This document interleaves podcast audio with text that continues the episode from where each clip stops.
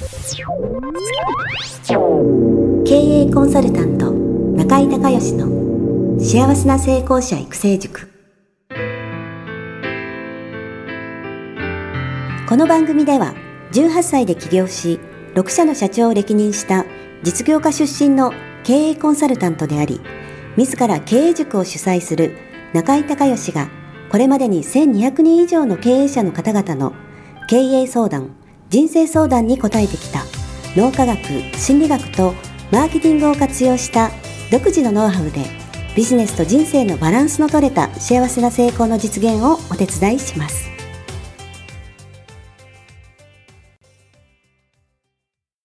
リスナーの皆さん、こんにちは。経営コンサルタントの中井隆義です。今日はですね、私の品川のオフィスから、えー、金持ち父さん、貧乏父さん、ロバート清崎ですね。えー、この金持ち父さんのキャッシュフロークワドラントという話をお送りしたいと思います。まあ、金持ち父さん、貧乏父さんはね、もう大ベストセラーで、まあ、起業家のお金のバイブル、えー、多分世界でこの本がね、一番売れてるんだと思うんですけどえ、リスナーの皆さんも読んでる方多いと思うんですけど、このね、続編でね、えー、キャッシュフロークワドラントっていうね、えー、考え方が、えー、ありまして、それを今日はね、紹介したいと思います。えっとね、まあ、キャッシュフローわかりますよね。クワドラントっていうのは、えー、直訳すると4分割表っていうことですね。えー、なので、えー、本当はね、図をこう見せながら、あの話するとすごくわかりやすいんですけど、まあ、ポッドキャストなんで見えないので、えー、ちょっとね、あの、お手元にメモを用意してもらっても本当簡単なんで、えー、っと、4つね、マス目を4つ作ってもらって、で、左の、えー、上、これがね、アルファベットの E、えー、エンプロイですね、従業員。ね、 employee の頭文字 E。それから左の下、これが S。えー、 self-employed、自営業者ですね。自営業のことをね、英語で self-employed って言うんですよね。で、えー、次ですね。えー、上の右側。これは B、ね、えー、ビジネスオーナーです。で、えー、右の下側。これは、えー、I、 investor、投資家ですね。ですから、えー、 employee、self-employed、ビジネスオーナー、インベスターと。まあ、キャッシュフローっていう観点から考えると、えー、人の、まあ、働き方、ね、えー、お金の流れにはですね、まあ、4つのタイプがあるっていう、まあ、ことなんですよね。で、多くの方が、私もそうでしたけども、えー、まずはそのエンプロイ、従業員、ね、会社に勤めて、そこで、えー、いろいろ、こう技術を学んだりですね、人脈を作ったり、また勉強したり、まあ、しながらね、えー、独立をすると。このエンプロイからセルフエンプロイド自営業になるのは、まあ簡単に言ったら会社辞めるだけですから、誰でもできるんですよね。ところが、この S から B、ね、セルフエンプロイド自営業から、えビジネスオーナー。ね、自営業の人っていうのは、え自分が働いてないと、自分が動かないと、えお金が入らってこない。ね、売り上げが立たないっていうビジネスモデルですから、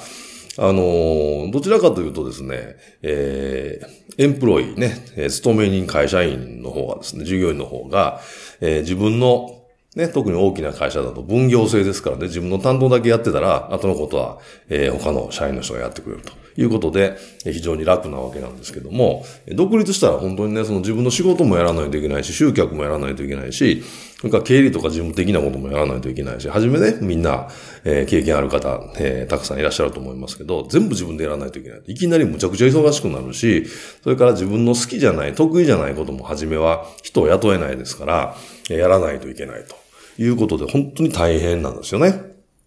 で、実際、えー、その集客がずっとうまくいくとも限らないし、それがなんかトラブルがあったら、それも全部自分で解決しないといけないし、ね、えー、まあ常にお金の心配をしながらですね、まあ将来の心配をしながら、えー、まあ日々仕事を、ね、忙しい日々を送っていくっていうのが、まあ、自営業の方の、えー、ビジネスモデルなわけなんですけども、で、実際問題、それでその、ずっと集客ができて、えー、売り上げ上がっていくんだったら、まあそれも一つね、選択肢としてはあるんですけど、やっぱり、こう年齢とともにね、体力も落ちてきますし、それから集中力も当然落ちてくるし、ね、そうするとその、フルに働ける時間というのがだんだん少なくなってきますからね。えー、それと、やっぱりその、時代が変わったり、いろんな物事が変化する中で、その変化に対応、えー、しないといけない部分ができなくなったりとか、まあいろんな要因があって、えー、ほとんどの会社がね、あのー、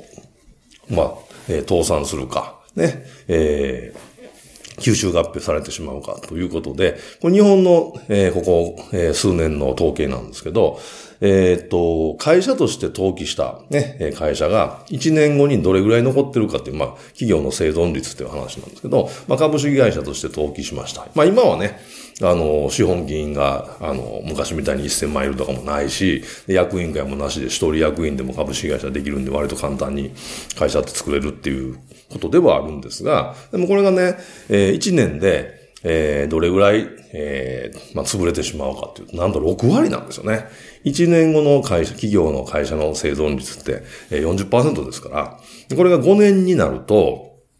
えっ、ー、と、15%。で、10年持つ会社はだいたい6%ぐらいです。言われてるんですね。まあ言われてるというか、その統計で日本の。で、えー、20年持つ会社。これはね、なんと0.3%。えー、1000社に3社しか、えー、20年って持たないんですよ。ちなみに私の経営してる、えー、不動産の管理会社は今年22期目が終わりまして、今23期目が、えー、今月からね、スタートしたばっかりですけど、まあ20年持ってるその1000社に、えー、3社の中に入ってる会社なんですけど、これ何が違うのかっていうとね、一言で言うと、まあこのビジネスオーナーっていうステージにいるっていうことなんですけど、ビジネスオーナーっていうステージにいるってことはどういうことかっていうと、自分が、あの、現場で働かなくても、えー、売り上げが上がる仕組みができてるね。いわゆるビジネスモデルが、えー、完成してるってことなんですよね。なので私が、えー、今大体どうでしょうね。半分以上、えー、月の大体3分の2ぐらいが東京、もしくは出張で3分の1ぐらいが京都なんですけども、会社はですね、ずっと、えー、365日ね、動いていて、そして、えー、売り上げがどんどん、まあ、どんどんっていうかね、えー、まあ、仕組みを完璧に作ってるので、絶対赤字が出ないビジネスモデルっていうのを作りましたので、まあ、毎年毎年ね、えー、利益が上がっていくっていうことが行われてるわけですよね。だからこれが、いわゆるビジネスオーナーっていうことです。で、あのー、ビジネスを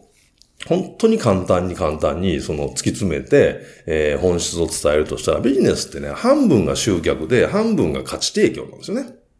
集客かける価値提供っていうのがビジネスの本質で、で、これがえー、自動化できればいいわけですよね。集客が自動化できて、価値提供が自動化できる。で、集客が自動化できるってどういうことっていうと、勝手に紹介が出るような仕組みを持っているか、もしくは広告をかけてですね、いくら広告を売ったら、えー、どれだけ見込み客のリストが集まって、そこから、まあ、えー、仕組み化されていて、え、どんどん価値提供がされている。で、価値提供も自分が直接やらなくても、外注することもできるし、それから社員さんをね、従業員の人を雇うっていう選択肢も、まああるわけですよね。だからこういったことがしっかりできてるかどうかっていうことが、その会社自体が続いていくかどうかっていうことの、まあ、非常に大きなポイントだし、あのー、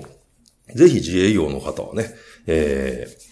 のビジネスオーナーっていうステージを目指してほしいと思ってるんですよ。まあそういう意味で中井塾でもいろんなことを教えてるわけなんですけども、あのー、このビジネスオーナーっていうステージに行くと、何がいいかっていうと、あのー本当にね、自分で、こう、なんていうのかな、お客さんをしっかり選んで、本当にこの人のために、えー、価値を提供したい、ね、お役に立ちたいっていう人だけ絞り込んで、で、その人に一生懸命価値提供することで結果を出してもらって、さらに喜んでもらうっていう。非常にね、あのー、なんて言うんですかね、えー、まあ、ビジネス的というか、経営的に言うとミッションを生きるっていうね、えー、まあ、のが、えー、一つ表現としてあると思うんですけども、そのミッションを生きるっていう自分が本当にやりたいことをやりたい人と一緒に、えー、やっていって、その社会に対してですね、えー、いい影響を与えていくっていう、まあ理想的な形だと思うんですよね。で、これがやっぱりね、毎日毎日その集客が不安とかお金の不安とかあると、やっぱりね、サービス自体も、えー、レベルが下がる可能性もあるし、それから一生懸命やれない可能性もある。それから嫌なお客さんと付き合わないといけないとか、最悪ですよね。まあ嫌なっていうかその価値観なんでね、人は価値観十人十色ですから、あの要は自分と合う合わないっていう、その人が言い悪いじゃなくて、えー、合う合わないっていうその基準で考えたときに、その自分とは価値観の合わない、えー、人とですね、えー、一緒に仕事したり、その人に、えー、お客さんになってもらったりっていうのは、やっぱり精神衛生上もよろしくないですよね。だからそういった意味で、しっかりビジネスモデルを構築することでビジネスオーナーになると。そのセルフエンプロイドっていうところから、えビジネスオーナーっていうステージにね、ぜひ、えー、これはね、えー、皆さん、まあ、せっかくね、えー、起業して、えー、成功しようと思って頑張ってるんだったら、やっぱそこを目指してほしいというふうに思いますね。で、これはね、あの、なんとなくやってたらそうなったとかはないんですよね。だから今から、その自営業の時からしっかり仕込んで、あの、今でも忙しいので、さらにこれまた忙しくなるわけなんですけども、でもその壁を乗り越えないと、永遠にその、えー、自営業、セルフエンプロイドの、えー、ステージからですね、えー、ビジネスオーナーのステージに上がることはできないので、ここはね、やっぱり、どっかで決断して、えー、集中して、やっぱり1年とか2年とか、そのビジネスモデルを作る、作ってそれを実際に回していくっていうね、えー、流れの中にや、き、決めてね、えー、決断してやっていかないと、人生ね、えー、がその勝手にそういうふうに良くなるとかないですから、しっかり決断して次のステージにね、向かって努力をしていただけたらなと思います。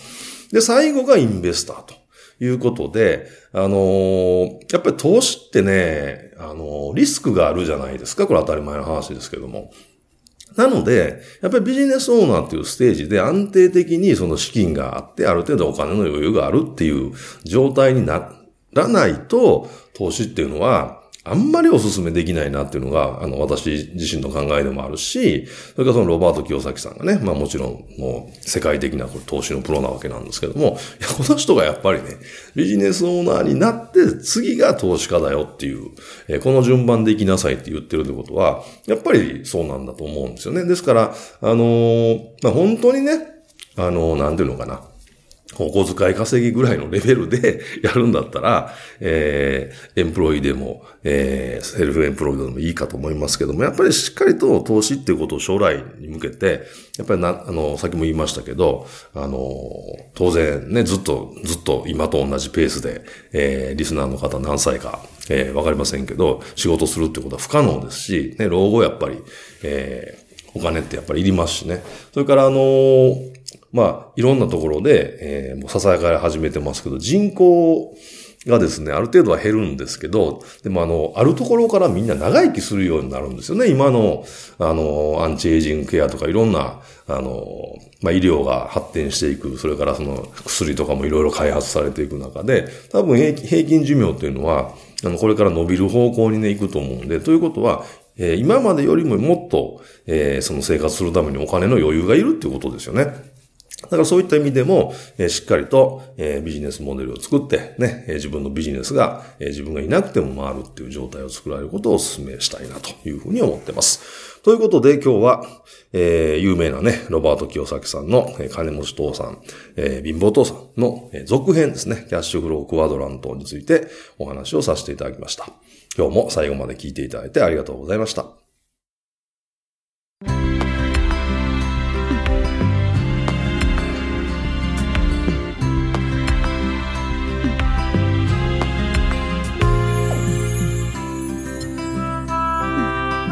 今回の番組はいかがだったでしょうか？あなた自身のビジネスと人生のバランスの取れた幸せな成功のための気づきがあれば幸いです。なお、番組ではリスナーの皆様からの質問をホームページの受付フォームから募集しています。また、全国各地から900名以上の経営者が通う中井隆義経営塾幸せな成功者育成6ヶ月間ライブコースに関する情報はホームページをご覧ください。では、またお耳にかかりましょう。